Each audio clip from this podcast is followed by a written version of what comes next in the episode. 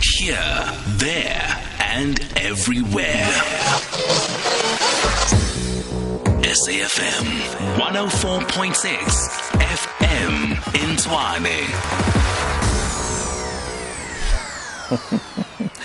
Well, I'm just having an internal joke with Lesego and Brafini. I'm saying that the guests on our show are as heavy punches as you can get. We've had a premier, we have had a doctor, and we're about to have another one, Sizulu Moyo, who is at the HSRC as the research director in the Human and Social Capabilities Program. Of course, the HSRC, in partnership with UKZN's Nelson R. Mandela School of Medicine, will conduct a joint survey looking at how COVID 19 is impacting on health workers.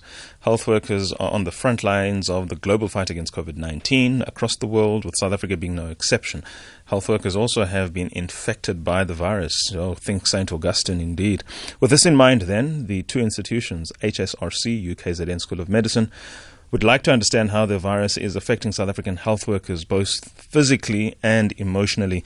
Tell us more about this fantastic engagement. Um, this is a fascinating topic and a very critical one because we keep applauding them as the soldiers of the day, but at the same time, soldiers are as vulnerable to this COVID 19 as anybody else. Dr. Moyo, good evening. Thanks for your time. Good evening. Thank you very much for having me, uh, for having HSRC on your program tonight. Vulnerabilities of health workers, what have you uncovered so far? What have we learned from the closing down now of St. Augustine Hospital in KZN? Okay, so we, we are in the process of uh, collecting the, the information from our survey. Our survey is still going on, so we haven't really analyzed the data, but we're in the process of collecting the information. We're hoping to close the survey on Thursday, on the 23rd. So this is actually a wonderful opportunity for us to talk about the work and also to reach out to um, the population that we're targeting, the people, the healthcare workers, and also the other people who are working in the health sector to participate in the survey so that we can get to understand what the issues are, what the perceptions, what the knowledge is, and what the concerns are from the people who are on the front line, who are our healthcare workers.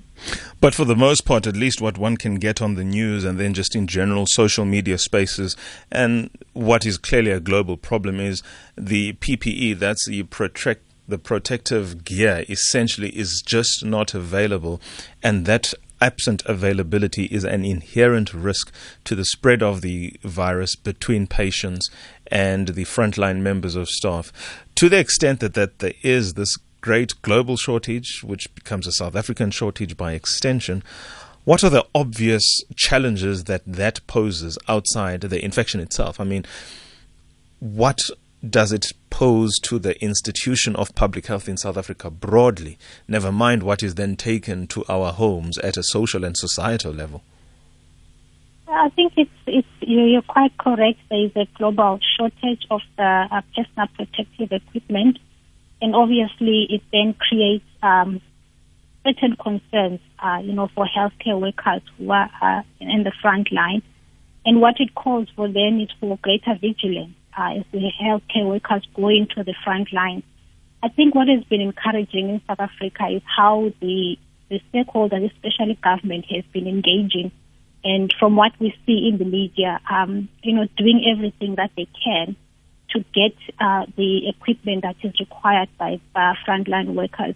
And what is also um, uh, important for South Africa is the response that the government has taken I think most people have listened and have seen the presentation and the discussion that was given uh, by Professor Karim around the response South Africa and the time that we've managed to buy um, as a country in terms of preparing uh, before we hit our peak uh, period, we would expect that there would be a great demand for um, items such as uh, PPE. So in that regard, we're able to prepare and government is able to source um, the materials that are, are, required. And given that there is a, a, global shortage, but I think what is encouraging is that we are doing the best what we have, and we haven't reached the peak levels like what we have had reported in other countries. I think today I heard that in the UK, if I if I heard correctly, some people were being asked to reuse some of the masks. We're not there yet in South Africa. And the response in the stance that has been taken by the authorities is trying to you know, do as much as can be done to so that we don't reach that same uh, level. This flatten the curve a message that we're hearing is to help us to manage with what we have so that we don't reach those situations where the situation is dire. What does this shortage and the challenges that have since surfaced because of COVID, which are not necessarily COVID related problems, but are just exacerbated by COVID, healthcare facilities and their offerings, the inherent vulnerability, safety, for instance, being one of the crazy issues that field workers in public healthcare are now facing to the extent that hospitals are manned by security personnel. What outside the PPEs that are required to protect the frontline staff, what other measures are coming through now or have always been there which will have to be tackled con, um, in, in conjunction with the challenges facing COVID to protect the staff and the administrators from those who see them as sitting ducks? In other words, those who want to profit or otherwise destabilize the healthcare facilities. I think, in a way, um, when when I when I think about South Africa, we, we have had to deal with quite uh, a number of, of what we may call endemic conditions. For example, if you take tuberculosis, we know that tuberculosis is different from, from COVID-19, but it's also an infectious condition. So there is some inherent uh, structures and strengths that we have in the country and that are also enforced in our healthcare facilities. So apart from the personal protective equipment that we talk about, there is what we call structural measures. How do we triage patients uh, who are coming in into the system, into our health facilities? Where, how do we um, separate people who might have an infectious condition uh, that is easily transmit, transmittable, such as COVID-19, and those who may have something that is not, uh, you know, infectious so there are some inherent strengths that uh, we know from some of the conditions that we've managed. I come from a background where I've had to deal with tuberculosis. So there is a, a lot of learning that have come through. So the use of masks, like the N95 respirator mask, it's not necessarily a new thing in South Africa. They've been widely used already uh, to deal with things like tuberculosis. We know that we've got a high burden of drug-resistant tuberculosis. So some of the structural measures that have always uh, existed. Now is the time that we can strengthen them. And I think most of the healthcare workers would be aware of, of, of many of the structural measures and the infection control practices, which are, you know, are the policies and the structures that exist and have already been, uh, you know, um, put forward by government. It's, now is the time for us to, to strengthen those and to make sure that those are implemented, uh, you know, very stringently.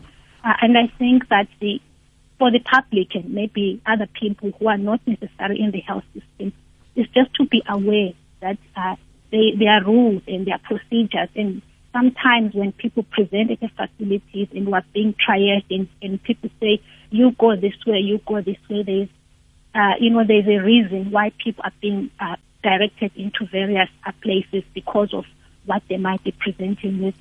So there are some things that South Africa has that I think we can build on uh, that can be strengthened. And, and I think that is one of the strengths that we have as a country. Talking about the things that South Africa does have and can be strengthened on, uh, a, a, lot of that actually turns on the political will to transform the available resources and making them, to the extent that those resources can stretch, stretch to where they're most needy. For instance, we had a whole conversation about the Eastern Cape earlier on with the Premier and a technical advisor in the health department, a certain Dr. Luvuyo um, Bayeni, and they were at pains to explain away some of the inherent challenges which are, were long there before COVID 19 and are even still being ignored, so to speak, in the advent of COVID, when especially you need the public health care sector to be on high alert and mobilizing resources of the state and also partnering and coordinating efforts with other departments within the province and and of course you still have the challenges that you are because the Eastern Cape for the longest time was sitting at zero, and then they had one, and then before you knew it, they are where they are now, which is in the top half of the country as opposed to being at the bottom where they were not so long ago. In fact, this time last month. Now there are those structural challenges that ought to be addressed. that leads me now to the survey itself that you are launching. What are the questions you are really wanting to probe? Because I can't imagine that healthcare workers are not affected by the paucity of administrative coordination and effective dispute, I mean, resources distribution. Those who are on the outskirts feel the pain of being on the outskirts simply because they do not access the services. Think about that, please. We're going to take an ad break, and afterwards, we're going to have your response. Dr. Sizulu Moyo, who is at the HSRC. On SAFM. Dr. Sizulu Moyo, Human and Social Capabilities Program Research Director at the HSRC, talking to us about the partnership launch between the HSRC and the University of KZN to find out the impact of COVID 19 on South Africa's health workers, both physically and emotionally. And I've asked a response in terms of how physically and or emotionally the effect of lack of resource distribution and coordination in the public healthcare sector, particularly in South Africa's rural provinces, might be affected not just the health outcomes of the sickly and those who need the services, but in particular and especially those who are there charged to be the men and women at the points of service in public healthcare. Your response, please, Doc.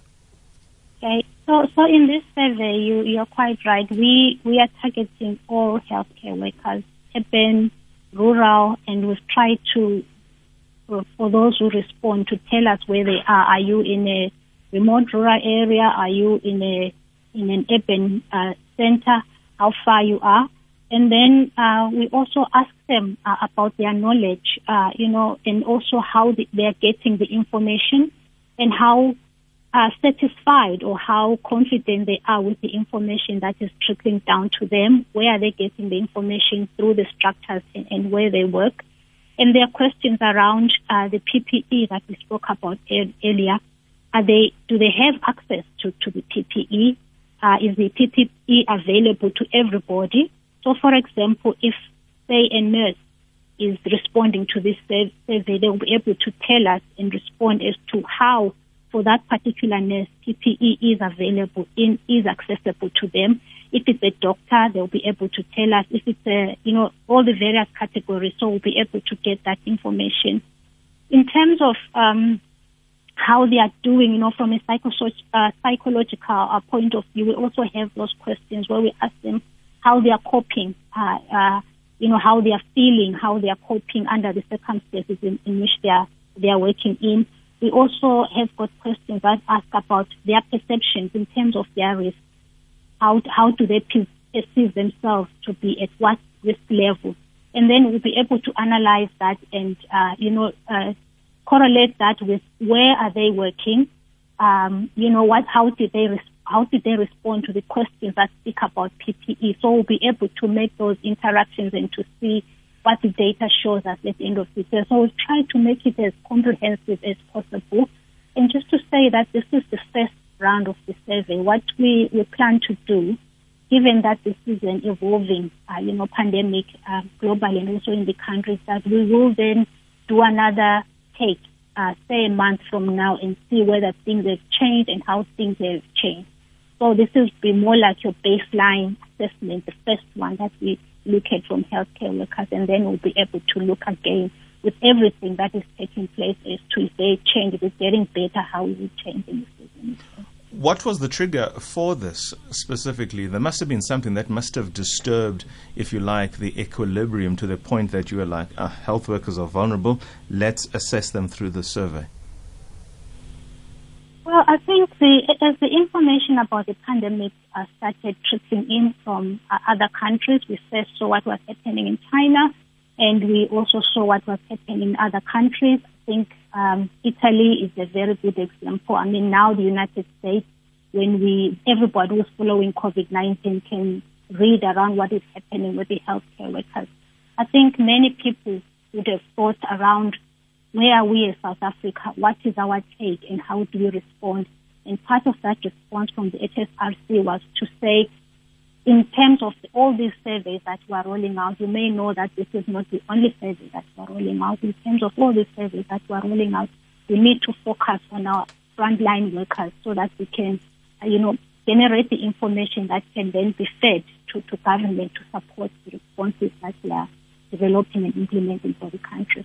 So it is a concern um, in terms of being aware that the healthcare workers are the front line and we need them you know, to have their needs and, and, and requirements met so that they can be that line of defense for the country.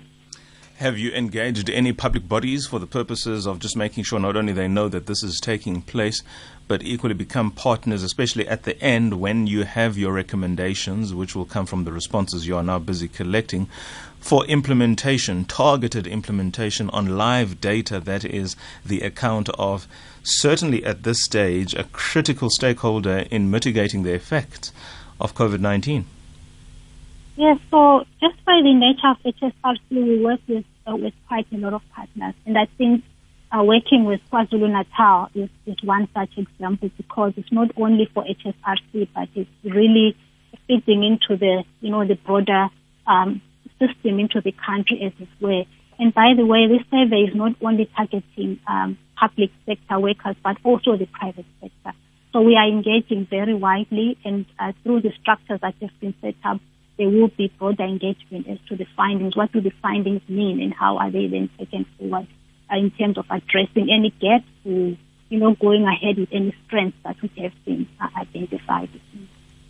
And I suppose this then does take me to what is to be my penultimate question: the work then as the HS RC, specifically the Human and Social Capabilities Program.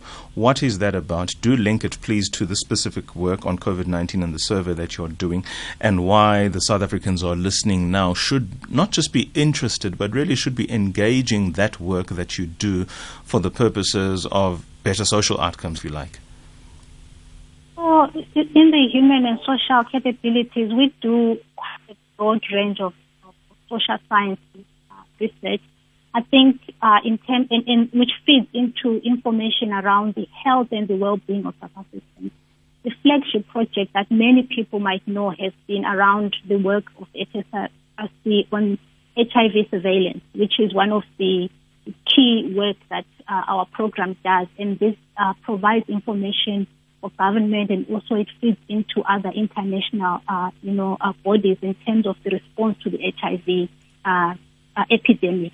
So this is also part of that uh, human uh, and social capabilities. How do we support, you know, the health and well-being of the nation? So this is one of those responses in terms of this survey, using the capabilities that we have in conducting these large um, research surveys and providing information quickly and rapidly to support uh, relevant stakeholders to use that information to respond. And we would really urge the um, people in the health sector who are listening. We have had a relatively good response from people I may call those who are providing clinical service, but this survey also targets, as you mentioned earlier, people like your administrative staff, people like the security people who greet us at the doors, people who clean in the facilities, people who serve food in the health facilities we also targeting those and we really want to encourage them to also participate. And if you may allow me, I can just share yes, the, the, um, the, the link that they can uh, use to get onto the website. Mm-hmm. It is it is www.hsrc.c.za forward slash heroes as in H E R O E S and this is this, this once you go into this link, you don't need to use your data. So it's a data-free service, and you can just complete uh, the survey. Would really appreciate it. I think people would know that the more people participate, the more valid, uh, the more reliable the information that we get, and so we can be more confident in terms of what are we finding. And so moving forward to make recommendations, then they are more solid, they are more robust because they are they are based on a good response rate. There are potential trolls, of course, whenever you have an online survey that is generally available to the public. How do you ensure that, or how do you safeguard, because you can't quite ensure, how do you safeguard against Songas or abusing this platform to write nonsense? Would I be asked for my details? Will there be follow up to my submitting my responses to the survey just to ensure that what I have put forward in the initial survey, the follow up therefrom will make sure that indeed I am bound and have reasoned why I have submitted as I have? Well, I think um, in general, online surveys are a bit different uh, than you know the other surveys which we have generally conducted, which are your face-to-face surveys, which obviously we cannot do uh, at this time.